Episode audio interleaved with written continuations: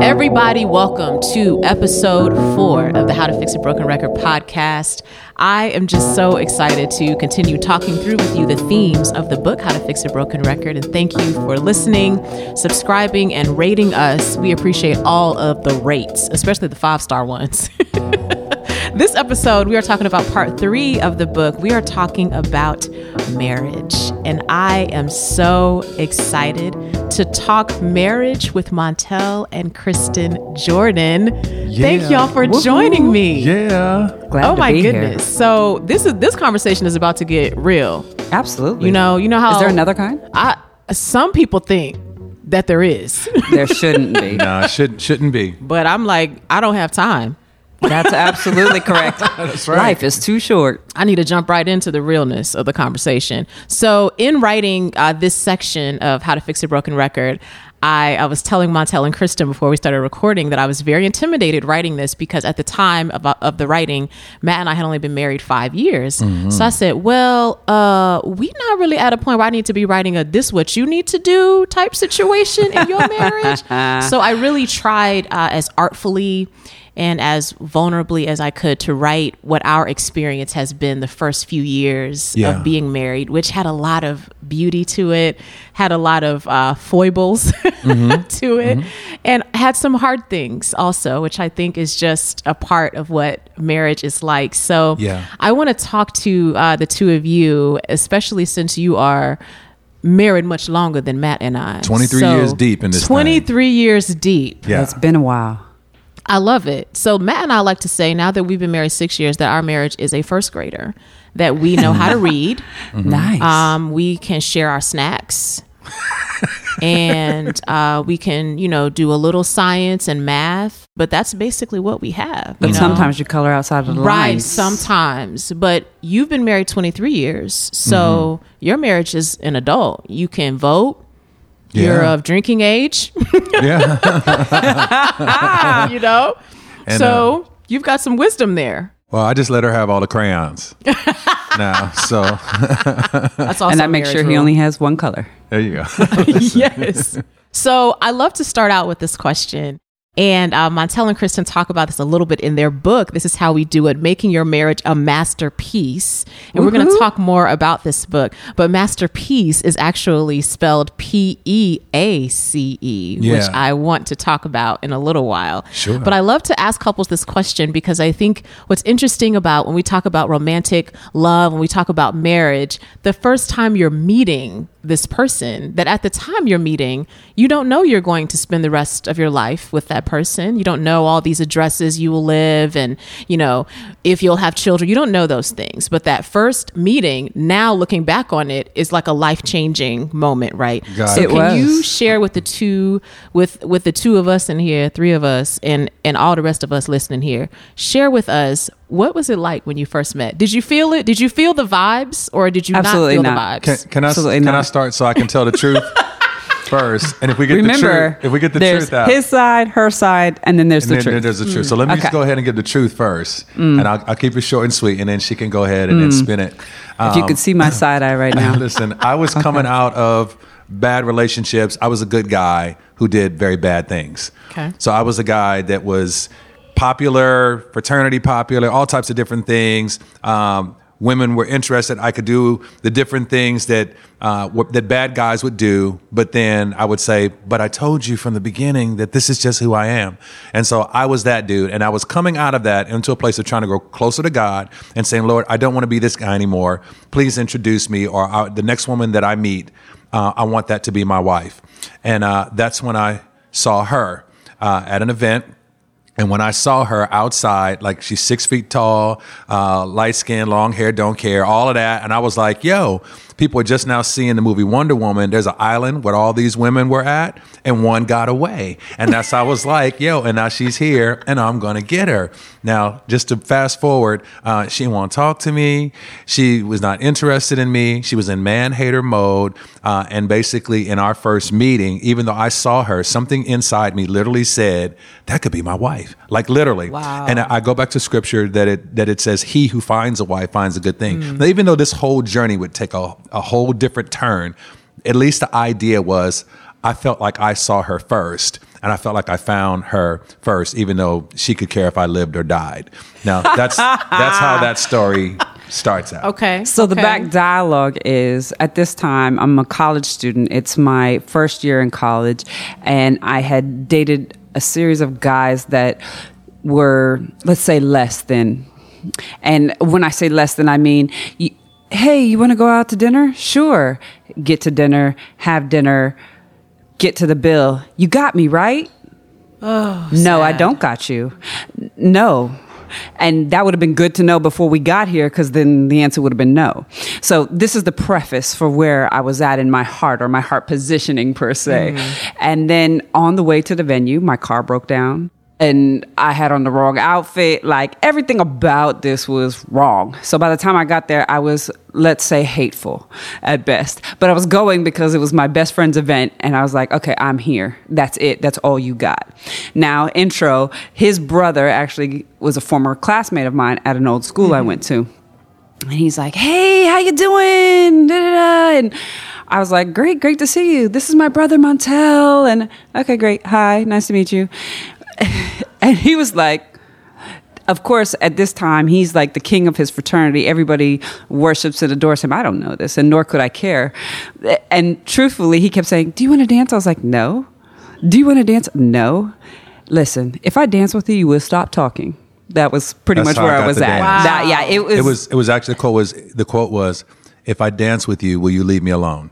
Wow. Yeah. That's what so, it was. So this is how it, it starts. And so we, me and my best friend and him and his brother decide to dance. But, you know, you're really talking to your friend. You're not really talking to them. We're just doing this to appease you. And so they felt that with all of their heart. And um, so they decide, so Kid and Play comes on and that oh God, God, bless the Play. I do DJ. thank God for Kid and Play. Oh, yeah. And so, in all of his six eight grandeur, and I, I want to explain to you that the six eight grandeur is huge when doing the Running Man, and not the cute Running Man they do now. I'm talking flailing Full Man. appendages, It's like, that's like, a job. Oh yeah, like in a every place. eye in the house goes. And turns toward you, and you're like, "Oh my god!" Yeah, if Oh you're not gonna see me, everybody's, Everybody's gonna, gonna see me. me. You know? and that's how that goes. And so then it was, "Hey, let's talk." Oh, you want to talk now? Now you want now you want to talk? No you, more want- you dancing. want to dance? You want to no more dance? dancing. No more That's dan- it. You want you want to talk? Okay. and he actually made me laugh because I was uh, I wasn't sure if I was going to cry or laugh because literally everyone in the house was looking like, oh my goodness. Wow. Um, so yeah, so we commenced to talk, and he asked for my number, and my first question was, "Listen, I just have one question for you. Do you have a job?" Important questions. And it was really, he said, "Do you want me to pay for you?" I said. No, I have no interest in you paying for me. I just need you to pay for yourself. Please. I was like, Please. I'm in.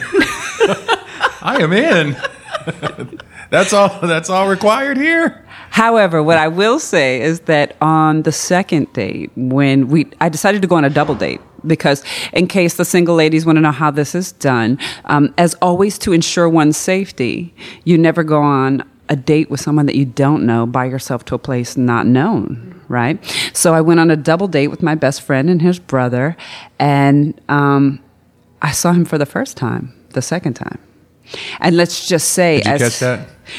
She Yeah. saw me for the first time, the second time. I mean, as a poet, I'm kind of upset about that. No, I'm you like, can man, have I'm about to go on my notes section. Like, So, and uh, literally, uh, my friend and I, we drove because that way, if it goes left, we we're get, out. We get left. also safety. Deuce, listen, Also safety, safety. 1st mm-hmm. safety first. And so, as he's coming to the door, he has this all white tracksuit on, and he looks like a Greek god. And I was like, "Oh my, that's the guy from the other night? Really, real talk?" And yeah, absolutely. And if if there was music, there would it would have absolutely been Barry White. Yes. Yeah, baby. You didn't see me the other night, but you see me tonight. Du- du- du- du- du. Nah, and now we got four kids. There See? Wow, four kids, 23 years later, business, different addresses you've lived, like all of this life from this running man moment. I Thank mean, God for the running man. Shout out to Kid and Play and the running man today. Yeah, There you go. absolutely. Because wow. So I want to fast forward into your story. And I want to talk a little bit about what it's like to be a newlywed because there may be some people listening who are engaged as they're listening to this, want to be engaged, or who are in that first early. Actually, just saw um, a friend from church married two weeks, two weeks into her marriage, right? And one of my favorite chapters in this section to write was the letter to my newlywed self, Yes. which I was writing in retrospect, right? Thinking back, you know, if I could, if I could talk to that woman who I, I was actually talking to Matt about this recently. I remember that night, our pastor and one of the groomsmen rushing us to like get our stuff, you know, wrap, start getting everything packed into the car. Don't let these people keep you here. You married now, get out. Go mm. to wherever you staying tonight. Go on and get on your honeymoon. And like if I if I would have been there as my future self to have like grabbed her real quick and said a few things, you know, I sort of mm-hmm. wanted to write that chapter to say what are the things I would have said to her? Like if you now, after 23 years of marriage, could go back to that Montell and Kristin hmm. on your wedding day, at that moment that, you know, sort of it's this emotional but very exciting moment that you're leaving your family Yeah. all your friends that are there at the wedding that day, you're going to get in that vehicle, the two of you, and you're like going into your life. You know, if mm-hmm. you could look back and say some things to the two of them, what do you think you'd say now? If I can start, first of all, let me just say the way you crafted that in the book, I wish I had read prior on our honeymoon. I wish I had read what you wrote there. True story. Because that was super, super good. And from the, the, the standpoint of what a woman is thinking as well going into that. And so I appreciate you uh, for telling those things about how to, you know, take things slow and, you know, uh, if it's good and go ahead and, you know, speed up, you know, Right. whatever that looks like. But, but super good. And, and I can say that uh, I believe for us, um, the first thing I, I thought about was, I can't believe we're this tired. True story. and so that whole first night that you're thinking, This is gonna be awesome. I think we slept. If I'm honest, I, I think maybe our honeymoon started like on the second night because the first night after the wedding, like there was no commencing, there was it was sleep. So tired. Thank God for, for that sleep. Um, but We had a 6 a.m. flight. yeah, yeah. Oh, wow. But but here's what I will say, I, and I would, and, and this is different, I think, because of of us. We had signed a, recording contract, um, and gotten gotten married, and it was literally like after we went on our honeymoon, we came back and were thrown headfirst into the music business. Wow. Yeah. So our newlywed time I think we're probably more acting like newlyweds now, 20 something years into our marriage than True we story. even did in the very beginning because I didn't know I could be a good husband. And, and she didn't know if she could be a good wife. Those were things we didn't know. I knew I could be a good musician and a good artist. She knew she could be a good businesswoman. And so we came from the altar, did a honeymoon, rode horses, uh, uh, hung out on cruise ships and casinos and ate lobsters and hung out and then got back and started recording an album. And so I think a lot of our honeymoon, uh, our newly wedding time together was maybe lost. Yeah. Uh, during that time period, simply because we didn't know what newlyweds were supposed to do. We didn't. I don't think either of us saw really strong marriages and had uh, mentorship or people to pour into our lives to tell us, "Hey, as a newlywed, you need to slow this down, and you need to be doing this. You need to be spending time. You need to That be would have been helpful. learning how people eat together and sit at tables together. We had no idea. We just knew, you know, the music business. And so, baby, you can maybe shed some light on that too. First thing I would tell you is is that when you are preparing to be married on that day, don't wear heels. That's a lie I want from the you pit of to hell. speak the truth today, Kristin. I would like to let you know that if you intend to wear heels, don't lie to yourself because that dress is too heavy and my feet hurt so bad. I felt like people had stabbed me in the bottom of my feet. So that was part of the lack of commencement. I was in the tub soaking my feet. okay. Okay. That's good to know. Yep. And uh, my feet were so swollen. So, yeah, flats is important. hmm And then, second of all, don't put so much pressure on yourself uh, to perform, yeah. to do it. You have a lifetime for that. And so I think people put so much pressure on it, sometimes they can feel disappointed, and it's a setup for what's to come. Um, and I think that's a great disservice. Um, and then while you're on your honeymoon, reckless abandon and have fun Yeah. and like nothing else matters. Um, funny, at the time we were broke, like super broke. Like think we went with three hundred dollars in our pocket on the from cruise ship. from the dance, from the uh, yeah, from the money you know, dance, black right? folks got to pin pin the money on your dance. Thank God Yeah. for black folks and pin the money on your Shout dance because otherwise, Shout out. we wouldn't have nothing. And um, we actually, I was smart enough to enter a blackjack tournament. First She was in blackjack. on the on the boat, and I won a thousand dollars and walked away and never gambled again. Nice. Yeah. And so we were totally And I reckless was at the crap abandon. tables. This is pre-pastor days. I was at the crap table. We was on a cruise ship. We didn't care at the time, and so we literally took that three hundred dollars. I think she took a hundred. I took a hundred. We said we just gonna eat. You know what I'm saying? Because the cruise ship was paid for, and we went the first night on the ship and we gambled. She won like a thousand. I won like seven hundred fifty dollars, and for the rest of our honeymoon, we was just balling out. Like it was just like, making it rain. Yep. yeah, it was good. Lobsters and It was great. horseback riding and all kind of things. So anything you can think of, and really the adventure. Those are things you know. Rather than investing in things per se, invest in the adventure because the memories never fade. Yeah, Yeah. that's good. So I think that is one of the things we learned is that um, you know go all out because that experience is something you'll have for a lifetime. Yeah. And and if I could just say this, just to tag on there, um, a lot of people focus, and I've heard this before. I didn't create this, but a lot of people focus more on the wedding than they do on the marriage. And I think we kind of fall into that category. We we wanted to have the right flowers, the right this, the right plate, wanted everything to be right. But I don't know if we actually put a lot of focus into what happens after we say I do and everybody leaves. Oh, it's supposed to be perfect, right? Uh, Yes. And the supposed to truth be in is- love like all the time. Yeah, and it's supposed to be magical. And the truth is reality. you live with somebody that you're like, wait, wait, wait, wait, wait. You're gonna leave those piles there? You're gonna put the toilet paper on like that? Wait, the toilet seat stays down. That's me. Ooh. like you know. Like, Are you gonna hang that towel? The devil's a liar. You are not gonna leave that pile right there. yeah. So it's one of those things, you know, dishes in the sink, be serious. we had to learn how to get into each other's space. So as newlyweds, if I'm honest, we we like fell into the same trap that many people do of trying to figure out, okay, this is my space. I'm a selfish man. I have been this way my entire life, and I got to share space with you. I have to share time with you. Sleep who sleeps on what side of the bed, like all those different things. And I, I guess maybe one other thought I would say this because in the, in the idea of going into uh, marriage uh, either as a as a virgin being pure or going in with baggage, uh, if, if I can say it that way. Um, I would say for anyone, it is always so good to allow God. God doesn't restore virginity, but He can restore purity. I think we could have avoided a lot of pitfalls that we had gone through had we known, hey, we need to take all these strongholds, these past relationships, these past memories, and they need to go.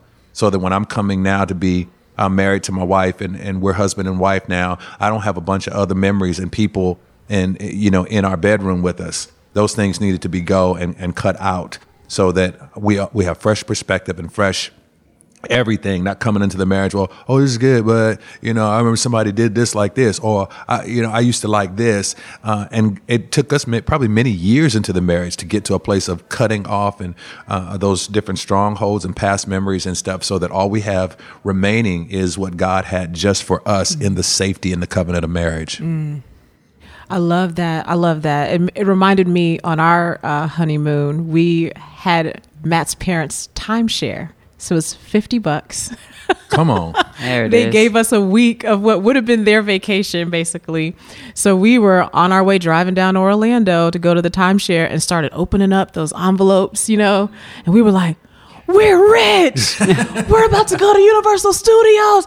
Ah! You know, because like we're going down there, like you said, with just a little bit of money you had in your pocket, you know. So to open up those envelopes, like, thanks everybody. That's right. about to have like an actual honeymoon, right? you know, I think Please one of the other things uh, of being a newlywed or early on, you know, in your marriage is the bad advice you get from old crusty married couples. Mm. And I remember in, in our early newlywed time, and even when we were engaged, old crusty married couples walking up to us and being like, "Oh, you get married," you know, and you're thinking it's mm. gonna, you know, they're gonna say some hopeful, encouraging things to you, you know, and they're like, "Well, enjoy it while you're in love." If you make it through your first year, you can make it through anything, you know. And I'm, you know, and of course, when you're planning a wedding, you're already like emotional. So I'm like crying at everything. Like, why are they saying that to us? And like, why did they stay married if they were going to be old and crusty like that? You know. operative so word. in the work that you do, just serving other couples, Yeah. uh, walking couples through a lot of things, you know, and you are not an old crusty married couple, Praise thankfully, Amen. right? Yeah. What what is advice that you tend to give when you're you have that opportunity, which is a real honor to sit across the table from couples who are about to begin their marriage journey or who are early on in the journey trying to navigate how all that is? What are some things Yeah. you typically say to them in a way to want to be hopeful, you know, want, want to be truthful, but be hopeful? I think for me, uh, probably the key advice that would have been super helpful would be prefer your spouse over yourself. Get over yourself is basically. Um, I think when two people come together, they're typically selfish because they come from their own thoughts and their own ways, right? But if I had learned to prefer what he desired over what I desired, I think it would have saved me a lot of heartache. I think when you come in with an agenda of, oh, it's going to go like this and it's going to be like this, based on what you've seen, and usually what you've seen is not necessarily healthy, that would have been super helpful for me. I think uh, in the process of decrustification, Thank you, decrustification. Yeah, in, in the process Yes. of, of decrustification, uh, part of it comes from dating each other, or the idea that what it took to get them, it takes to keep them. Uh, you know, for the men out there to never stop pursuing your wife, even though you now caught her. You still have to continue to pursue her. I would say to the wives out there, never stop being a woman worth pursuing. Now that you've been caught, it doesn't mean that you are not able to con- continue to run and scamper even in that because there's a pursuit thing that needs to continue happening. Um, I think one of the things that uh, allows us to have decrustification in our marriage is that I continue to date my wife. We date each other. Uh, we try and outserve each other. And I don't think either of us have ever seen a, a failing marriage where two people are madly in love with God on their own time. Yep. And then they can't take the love that they get from God and then try and pour that out on each other. I am trying to outserve my wife. She's trying to outserve me. And let me tell you, one, it, that's explosive in our intimacy life. It's explosive in our in our relationship live. But just as a man, like you're not gonna outserve me. Like you're not gonna set it out and, and do something really cool, and I'm not gonna like reciprocate or, or, or try and you, you, you're gonna beat me in in outserving. And so we're constantly in a place of trying to to outdo each other in loving each other. And when we do that, rather than uh, that, like you said, the selfishness of, well, now I'm in a marriage, you don't do this for me, or you don't do this for me, or what about me? What about my happiness? Uh, when you prefer your spouse over yourself, you're literally, uh, like Christ did for the church, dying uh, for a love for someone or for a church that didn't even love him back sometimes. Um, you are literally saying, I'm going to die to myself, to my preferences, um, you know, and we're going to have the heater on. Even though I, I prefer it cold in the room, I will burn in this bed so that you can be happy. Bless Or- God for the burning bed. Or she'll, Amen. Yeah. you said a heat ministry. Praise God. Or she'll let me have the fan on, and I know it's cold in the room, but she'll throw extra blankets on. You know, just and so we're. It's a balance of how can I prefer you over myself, mm-hmm. and I think that's some of the things. Interesting. So all the things that we poured into, even our oldest son is married now, and it's crazy because we're getting to see. Um, the things that we've poured into each other now have manifested into this relationship that they have. And so we get to see a full fruition of what that looks like of to grow up around a healthy marriage because they're like oh we want to outserve each other. Like they have m- my daughter-in-law she has what she calls husband appreciation day. And it's every three months. And she goes all out on this date, right? All out on this date and to surprise him, and everything's a surprise, and he gets envelopes and like all these things. So my son is like, oh, not to be outdone. And so the other day, he took her on this like magnificent, you know, she's massages and movies and picnic. And I was just like, and they're like, oh, we learned it from the best. And I thought, oh, Wow. not a bigger compliment um, than for your children to model after you in a good way. Yeah. Because there's a lot of bad material that they could source from back yeah. in the day. But this, these are the legacies that we now hold. And that's what you're looking for. You're looking for the full circle of what that looks like. Yeah. Yeah. Wow, Kristin is out here trying to get uh, me in trouble because Matt looking like, oh, husband Oh. appreciation day. I never heard of that one.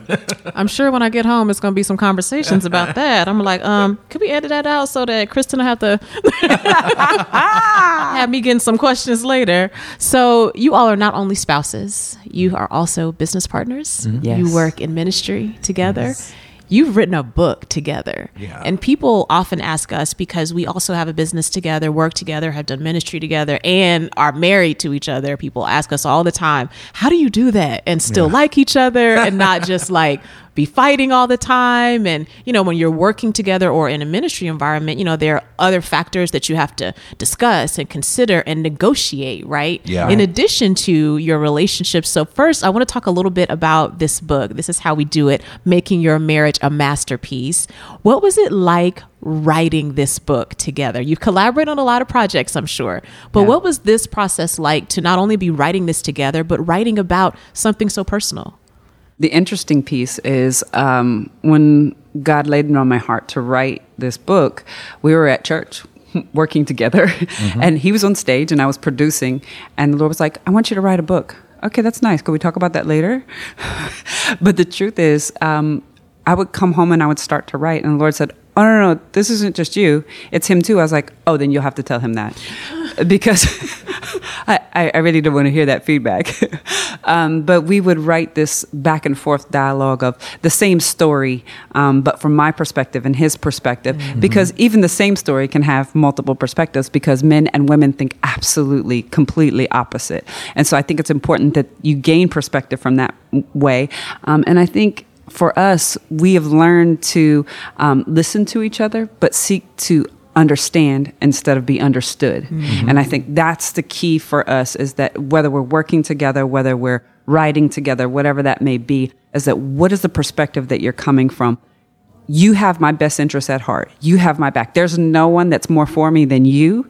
And so if I come from that preface, I know that what you're telling me is not trying to harm me, mm. but it's trying to help me. And so if with that in mind, I know you don't have an agenda other than for me to win because quite frankly, if I don't win, you don't win. Mm-hmm. So it changes your perspective as opposed to being combative. There's nobody who has my back like he does. Yeah. And vice versa. So th- it's those kind of prefaces that you go, knowing that you want the best for me, I know where that's coming from. And even if I don't agree with that, where's your heart behind that? And trying to listen outside of the box, if you will. And then we had to learn what what mode we're in too, because uh, meaning um, sometimes we're in husband and wife mode, we're in date mode. Sometimes we're in mommy and daddy mode. Sometimes we're in ministry mode. And everybody outside of us just see Montell and Kristin, but we have to be able to recognize when we're flipped into you know, a different mode. If I'm in artistry mode and she is in manager mode, we have a way that we function and that we uh, allow each other to uh, to work together to get done what needs to get done. Some people may see us as parents, but we might be at that one point in husband and wife mode, and so it's just I think learning those things, and then to be able to encompass that in in a, a work in a, in a in a book. Uh, I think the way we work together is she has these great great thoughts and ideas. Uh, I'm a writer. Uh, I, I should say I'm a songwriter, and so I re- rewrite and rewrite things over and over again. She gives it out raw. So the perfect the way, way. that we work together is that she'll write something, she gives the thought, and then I'm able to take it and craft it and make it more digestible. And so that's just the thing that works for us. Simple email might be you email and you say, "Hey, can you guys do an interview on Monday?" And then she responds and says, "Yes, set it up." but she'll send that to me before she says, yes, set it up. And I say, hey, Mina, hope Matt's doing good. Looking forward to meeting with you on Monday for the interview. Thanks a lot. See you then. And so it's the same thing, but I'm just communicating it with, I guess, more words or more digestible. And that's how the book is kind of, kind of took its place that she took it and, and just said the raw stuff that needed to be said. I came in and just kind of filled in the blanks. But this is really her, another one of, of the great children that she's given me in this lifetime. This is another one that she birthed. Mm-hmm. And I have the, the, the honor to help nurture that, that baby for other people to be able to see what our marriage is. Wow, that's awesome. And I, I think there's a testament in general to being able to persevere in your marriage. Mm.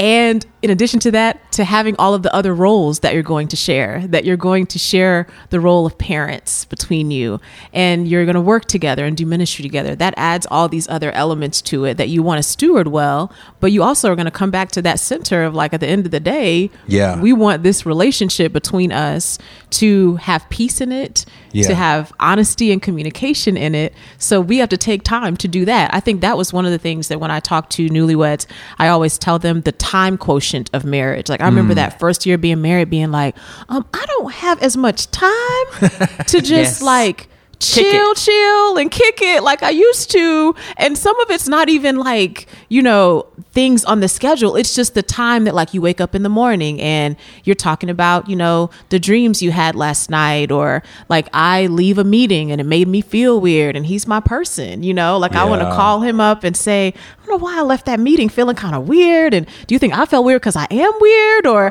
did I feel weird because the person was weird, you know? Like there's all this time in there that you are hopefully tending to uh, this relationship, this marriage between the two of you to grow. So I Yeah. really, really love that as a perspective. I think I want to talk also about communication. Yeah. And even just now, uh, when I asked you about how you navigate all these different roles you play, communication plays a big part in that. Key. And we can watch communication become the downfall also in a lot of marriages, right?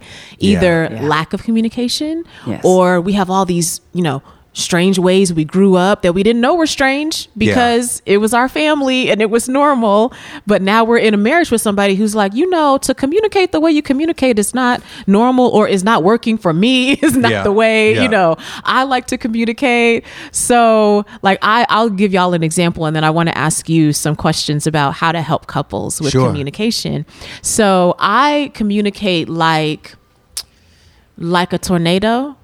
So like if I have the feelings, like I can't hold in the feelings. Hmm. So he might be working at his office. I don't knock. I don't is this a good time? I'm opening the door like, you know, this morning I've been thinking about some feelings I feel about something happened when I was 17. And I don't know why that's in my mind today, but let me tell you. And he's looking at me like, girl, I'm in here mixing a record. I'm in here trying to make some music. Like you walking in with all the wind, Yeah. all the debris, you know, going on, you know. So that was a thing I had to learn, like to ask him, is this a good time? Yeah. You know, for us to talk, or I have something I want to tell you, and he'll be like, okay, I've got a break. Let's talk about it right now. Or let me finish this thing I'm doing. I'll be done in about 30 minutes. We'll love to talk about it. But even those like simple things or seem so simple can really turn into some problems when we don't know how to effectively communicate. For couples who may be listening to this, who are going through what is going to happen in everybody's marriage, where you're missing each other, right? Mm-hmm. Like one person saying something, but you're hearing a different thing. You maybe have an issue on the table that you can't resolve, right? Yeah. You keep talking about it. That that like the idea of like the we don't go to bed angry, right? Mm-hmm. Mm-hmm. Yep. And we don't want to go to bed angry, but truthfully, there are times that we can't bring everything to resolve in the 24 hours. Yeah. Sometimes we got to talk, right? And we got to be like, okay, we got to go to bed and just let's discuss this again mm-hmm. tomorrow, right? What are some things you would say have been helpful to you in your marriage as far as learning how to communicate in healthy ways or things that you've shared with other couples that have helped them? I think for me, the whole premise of not going to bed angry, that took me a long time to get to.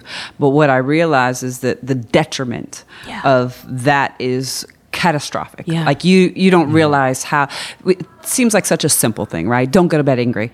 But one, we can get so upset about something and that you don't understand and we're not seeing eye to eye. How do I resolve this? What you need to realize is that Uh, we're not saying that it's going to completely resolve. Hmm. The truth is, there are some times where things don't completely resolve. But one, I'm not going to be angry at you.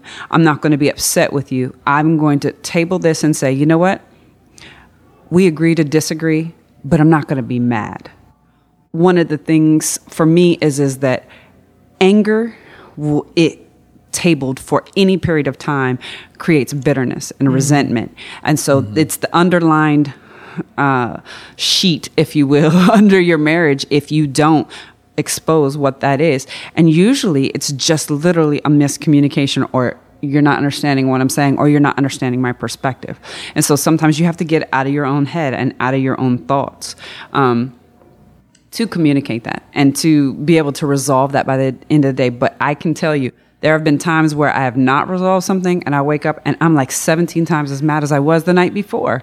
And if you build on that, it's very treacherous and very yeah. dangerous. Whereas I can say, you know what? We're going to try and resolve this all the way. And if mm-hmm. not, we agree to disagree. I love you. And pray for him eh, because it's very hard to pray for somebody and be mad at somebody at Ooh, the same time. Yeah. Say that.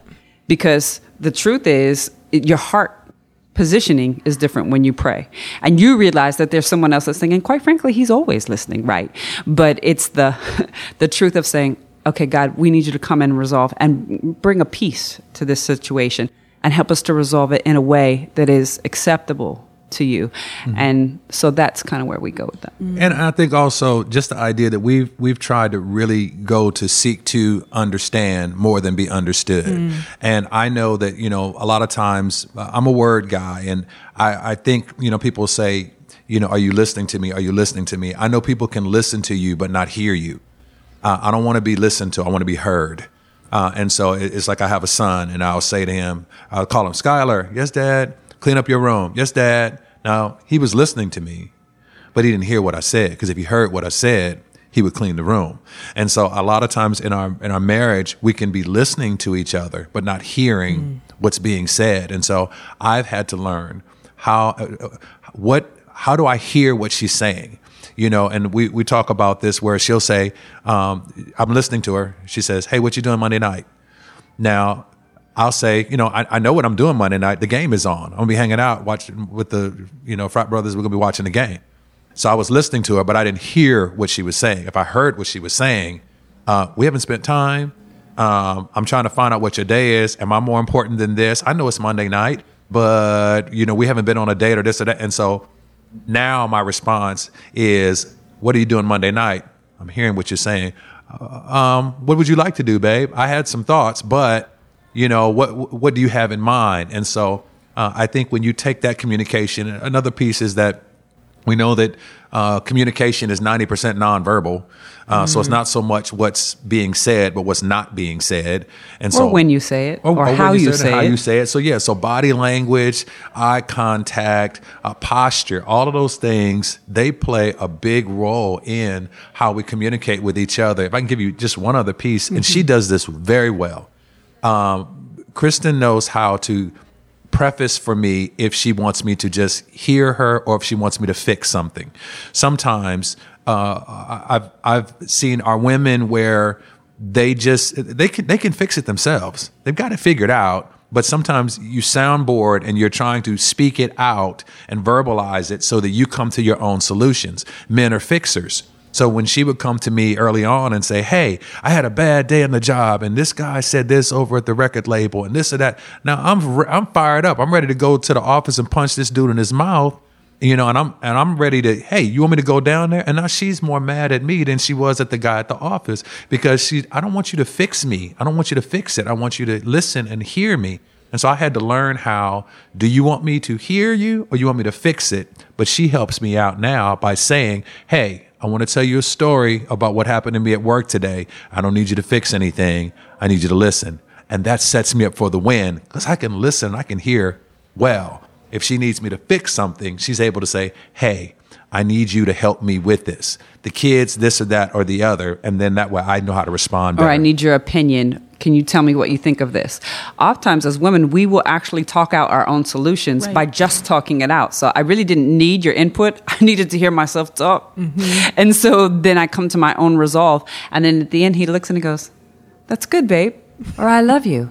Yeah. And that's all I that's needed. All. That's, that's, all I needed. All I and wanted. you and you win. You're welcome. You win.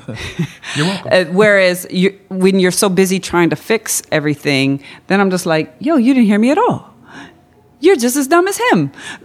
yeah, that, and those kind of things. I think we set our spouses up for a fail when we don't preface what we're needing from them. Mm-hmm. And I think setting the expectation is key in communication too, not just in that, but exactly what I'm expecting you to do here. If I tell you what I'm expecting, you can meet the mark. If I don't, then it's hit or miss. And at best, I can reference my past and that sketch.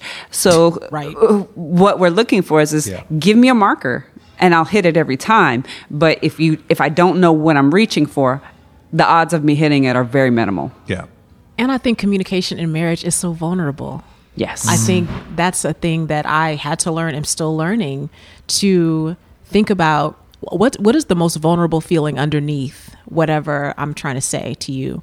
And how can I just say that? Because mm-hmm. sometimes I'm getting annoyed about, you know, what you're doing or how much I think you're working. You may be working the regular hours you normally work. What's underneath there is that I want to spend more time with you Yeah. or that I'm feeling insecure about some other things. And how can I practice just saying, I just need to be honest that I'm feeling insecure about some things based on other things happening in life right now. And I need you to watch a movie with me and eat some popcorn with me, you know, Yeah. and, And be if- able to say those needs, right? And if you do a regular date night and there's a weekly check-in, right? So that there's a time. It may there may be seasons where you need more of that than than others, but if it's a regular or something to look forward to, you can also source those feelings of say I can hold these for a couple days because I know he's busy with this because I know Monday night is coming or Friday night is coming, mm-hmm. whatever that looks like because you again, you've met the marker, right? So you have something to shoot for. It's like when you work on a job and you know you're going to go vacation at this certain time. When things are going wrong on the job, you go, Ugh, doesn't matter because in two weeks I'm going on my vacation. Right. So if you have something to always look forward to, and those are things that are good setups too, is that not just weekly date nights, but like vacation time. And if you if you're married and it's just the two of you, when are we going to have that romantic whatever we're going to do? Mm-hmm. Right? If it's once a year, we know in June this is going to happen. We set it up. Nothing comes in this place. Nothing alters this unless Jesus comes, and that's that. If you have children, then it's the setup of we have one where it's for us together, and then we have one where that's the family. For us, we do our family between Christmas and New Year's every single year. It's the same thing. You know where we're going to be. We may be at a different location, but you know who we're going to be with. For us, during the year, we do it just us because you have to have that intimacy and that, Yeah. that time to be at a place where there's not anything pulling at you or distracting you Yeah. from the main focus. I want to ask one more marriage question. Then we're going to talk about music Mm-hmm. because we can't talk about how to fix a broken record without talking a little bit about music. Understood. So, uh, in the book, I tell this story about uh, Matt's sister, my sister in law, uh, gave us a card for our wedding. And she said her prayer for us was that we would come to know the mystery of marriage. And I remember, as you know, two two weeks at that point into my marriage, being like, okay, I don't really know what that means, but it sounds really pretty. And now that we've been married six years, there is a lot of mystery Yeah. to marriage. Just the mystery of how we are 100% our whole individual selves, but we are also one. Mm-hmm. That we have our own individual relationship to God. Mm-hmm. And we have this way that we relate to God together in mm-hmm. certain ways. I would love to hear the two of you speak to how you've experienced in your own relationship to each other those mysteries of marriage. Can I start with that? Mm-hmm. Let me just say this. I, I, I believe that if we could fully comprehend God, fully understand Him, that would not be a God worth serving. I think there's a beauty to having a God that I don't get you. I don't understand you. I don't get this. I don't understand that, but I trust you. And because of that, I can walk in the mysterious places of God, knowing He'll reveal to me everything that I need to know when I need to know it. I don't understand how you are Father, Son, Holy Spirit, but yet you're one. Those are, are pieces that I, I can't I can't explain those things. And in the same way, I think marriage is the closest resemblance of that relationship that God has in Father, Son, Holy Spirit that we have here on this earth. That I'm one, she's one, and by all uh, intents and purposes, one plus one should equal two, but somehow one plus one equals one. And then you bring God into it, and it's one plus one plus one equals one. And somehow he's three and one, and I'm one, and she's one, and all those come together, and we still are one. None of that makes any kind of sense. Uh, but the idea that I still trusted and I trust that it's a mystery that I'll never understand, but I'm cool taking the journey of trying to experience it rather than trying to figure it out. Mm. Some mysteries are better just trying to experience it rather than trying to figure out how this works. I never want to figure out my wife. We've been married 23 years and I never want to figure her out. It's not like, uh, you know, it takes you how long to be able to figure out a, a, puzzle or a Rubik's Cube. And then once you put it together, you can set it to the side because you've conquered it. It's like a video game for gamers out there. You're constantly trying to get to this end. And then when you get to the end and you finally conquer it and you beat the big villain at the end, you can now put that game aside because you finished it. I never want to finish her. I never want to Rubik's Cube and figure her out. I never want to get to the end of, oh, I've got you figured out, so I've conquered that. And God won't allow that either. So he continues to change her to even if I have a pattern, he fixes her Rubik's Cube a whole different way to where I cannot figure her out. And I never want to do that. I, I think the mystery is um, that we can be together, we can be one, and I never have to figure you out, but I'm in for the journey and enjoying the mystery rather than trying to figure out that I've got everything conquered. And wouldn't life be boring if you could figure it all out. I mean, the beauty of the relationship and the beauty of a marriage is that there's new things and you become new every day, right? So if you become new every day, then it it would not make sense that I would have it all figured it out. And so for me, I look at it like this. He evolves and he changes and he becomes greater and better. Like the man that I married is not the married man he is now. Thank God. Thank God. Jesus. and the man, and honestly, the woman he married is not the woman that she was. Thank God, because Jesus. I wasn't necessarily the greatest version of myself because honestly as i grow in god and i grow in levels of learning him and him exposing you know the darkness in my heart the things that are eh, that's not so good let's get rid of that um, i evolve so if i evolve and he evolves there's always going to be this beautiful mystery right and I think he creates us with all these gifts, talents, and abilities, but we travel through this life trying to figure out exactly what those things are. And as we tap into new pieces of it, we become greater people or greater beings with more to offer. And with that more to offer, we get to explore and learn new things. Like, I didn't know until 20 years into our marriage that mismatched socks is like the antichrist like that's important stuff to know like hey buy the man a, a new pack of socks and like you would have thought it's christmas every day or he Jesus. won the lottery like this is a thing thank you god I mean, he likes the little, the colorful socks with like the peppers or like, uh, because he knows that they'll always be the same one because there's only one of each. And that they'll, look at the fancy socks. Come on, fancy breast cancer. Breast cancer That's right. There. That's There right. Come on. Mhm. Hashtag fancy socks. Yes. And the thing is, is that that's something that makes him uniquely him. And if you want to make him happy, listen, buy him a new pack of socks. You, you know, but just as you're talking right there, um, many couples get to this place of uh, being bored with each other or saying that you never change. You're always the same. You're the same back then. You know, you don't you don't change. And I think that you you're not even the woman you were yesterday. Yeah. That you are today. Like God is not. The, you know, He's the same yesterday, today, and forever. But he's still always changing. He doesn't change his mind, but he is a God that is always you Evolving. know, evolving. And so because of that, he's always creating. He's recreating us every single day. And if I can look at you as a new creation in God every single day, as opposed to she's still the same as she was back then, then I can look for the new things that God is doing in you and look for the new things God is do, doing in me every single day for us to try and figure out about each other. And I think that's another thing that kind of keeps everything fresh. And that's another thing. Like, so if I am becoming the creation that God wanted me to be, He's going to tell me who He is. So the key is is that if he tells me who he is and even if I don't see it per se yet as I begin to speak God's word and I begin to speak what he tells me about him he becomes everything that the Lord has said that he is. And the thing is is that you're going to have whatever you say. So if they're the same old person they were yesterday guess who they're going to be? The same old person they were yesterday because your words have the power to actually create your future. So now I say oh it's exciting, it's new, it's fresh, and every year it gets better and better. Guess what it gets? Better and better, fresh and new. My words actually create my alternate reality Life of what death. that is. Yeah.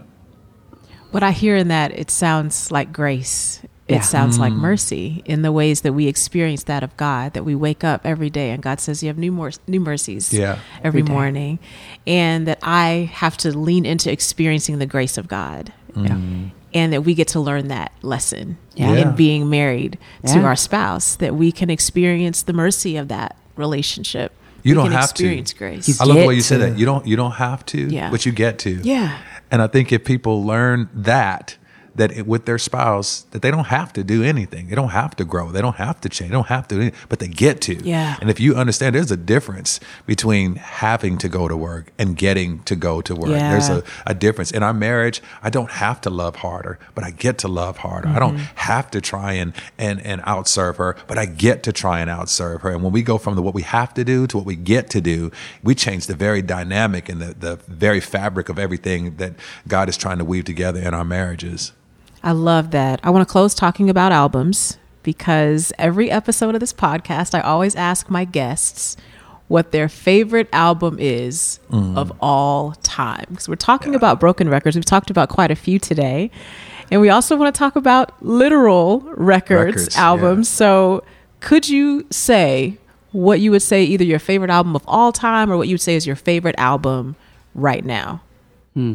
I, let me go first. I already know. Okay, yeah. My favorite album of all time is Stevie Wonder Innervisions. Yes. And Yes. one, there, uh, the best example I can give is one. Like I said, I'm a word guy, and Stevie Wonder has written some of the the words that have been the soundtrack of my life.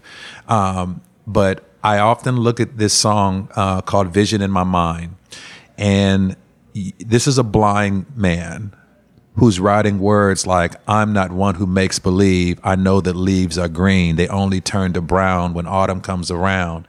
I know just what I say. Today's not yesterday and all things have an ending. But what I'd like to know is could a place like this exist so beautiful? Do we have to take our wings and fly away to this vision in my mind? I'm hearing a blind man talk about green trees turning brown in autumn and spring and just the vision. I'm goosed right now sitting here. And so, but that entire album, uh, from living in this, uh, living for the city and how his voice changes from this hard and gritty when he's singing at the end of the song, I feel uh, everything from beginning to end on that album. Every song just kind of navigates me through uh, these fantastic uh, stories, and it's coming from a guy who can't see. And man, if that doesn't preach a message right there, uh, that uh, sometimes you you got people who can see uh, and they're blind, uh, but you got a guy who's blind but he can see clearly than than people with their sight. And so uh, for me, that's been the album that has been the I guess the infrastructure of of um, of my musical life. And mine, there's two that, that seek out to me. One uh, was inflicted upon me, but it became actually the dialogue. I actually still sing these this song to my kids in the morning because I would love to tell you that they wake up beautiful and amazing and true, and it's not so. And so, um, as a kid, uh, Carole King Tapestry. Oh, yes. Um, so my mom used to on Saturday morning at 7 a.m. run in my room and reach open the curtains and the sun shining in your eyes and say, You have to get up every morning with a smile on your face and show the world all the love in your heart. People gonna treat you better. You're gonna find, yes, you will, that you're as beautiful as you feel. And I would love to tell you that I felt mm. beautiful at 7 a.m. on a Saturday morning, and it wasn't true. But the irony is, is that that same feeling of yes, you are as beautiful Yeah. as you feel, and so that stuck with me. And it's something that my mom used to sing to me as a kid, and I sing to my kids in the morning, uh, every morning. Yeah. and they're like, "Mom, mom," but it's funny because those are the very things that they can recite and that they actually feel um, that they would say. And then, of course, um, I didn't grow up necessarily in the Lord, and so I'd like to tell you probably the the album that had one of the most influences over me, which is scary and actually quite telling, is Purple Rain. Listen, that's, hey, Well, Yes. Your mom was white and your dad was black. So, you know, you gotta get a little, you uh, gotta- a you little extra, in. Gotta get both of those things in in. there. Yes, Purple Rain. I, I stand by that. I stand by yeah, that. as well. and uh, you know, probably the most terrifying time in my life was when I was 13 and a little girl brought to my thought that I could never marry Prince because I was already six feet tall and he was barely five one in heels. And so it was a travesty because my 13 year old birthday turned into, oh my gosh, that's horrible. Yeah. I love that. I love that. the dichotomy. And but God had such a better plan for me, and He was six eight and chocolate and fine and Come on perfect now. just for me. You better come on. I love it. See, see y'all how they're not an old crusted married couple. Yes. Decrustification. yes. That is So- the hashtag of the week. For our listeners who may be engaged, uh, may be married, may be wanting to look into this resource that you have just released, where would you tell them is a good place for them to go and kind of get plugged into this is how we do it, making your marriage a masterpiece? Everything they want to find is at montellandkristin.com. Montell is with two L's, spell out A N D, and Kristin is K R I S T I N. Montellandkristin.com. Everything that they want to get books, workbooks, uh, uh, DVDs, um, all our materials and resources are there. And we got sermons, sermon, podcasts, everything. date ideas. That's mm. important. Come on, date oh, ideas. and we're going to have our app that's going to come out, Masterpiece, mm. and you'll be able to get that on the Google app and everywhere you can get an app Get and app, download yep. that, and you'll get date ideas as well as daily devotionals. Yep. That'll give you just inspiration. Oh, I love this. Montell and Kristin, thank you for taking the time to be a part of the How to Fix a Broken Record podcast. I really believe that a lot of couples will be helped by hearing your story, by hearing some hope, by hearing some decrustification. Yeah, So thank you for joining me. We love you and we appreciate you and we're super proud of you and cannot wait for your project to drop. We got it in advance, but I'm I'm going to tell everybody I know they need to have this. They need to have your project. So thank you. Thank you for all that you do. We love you guys.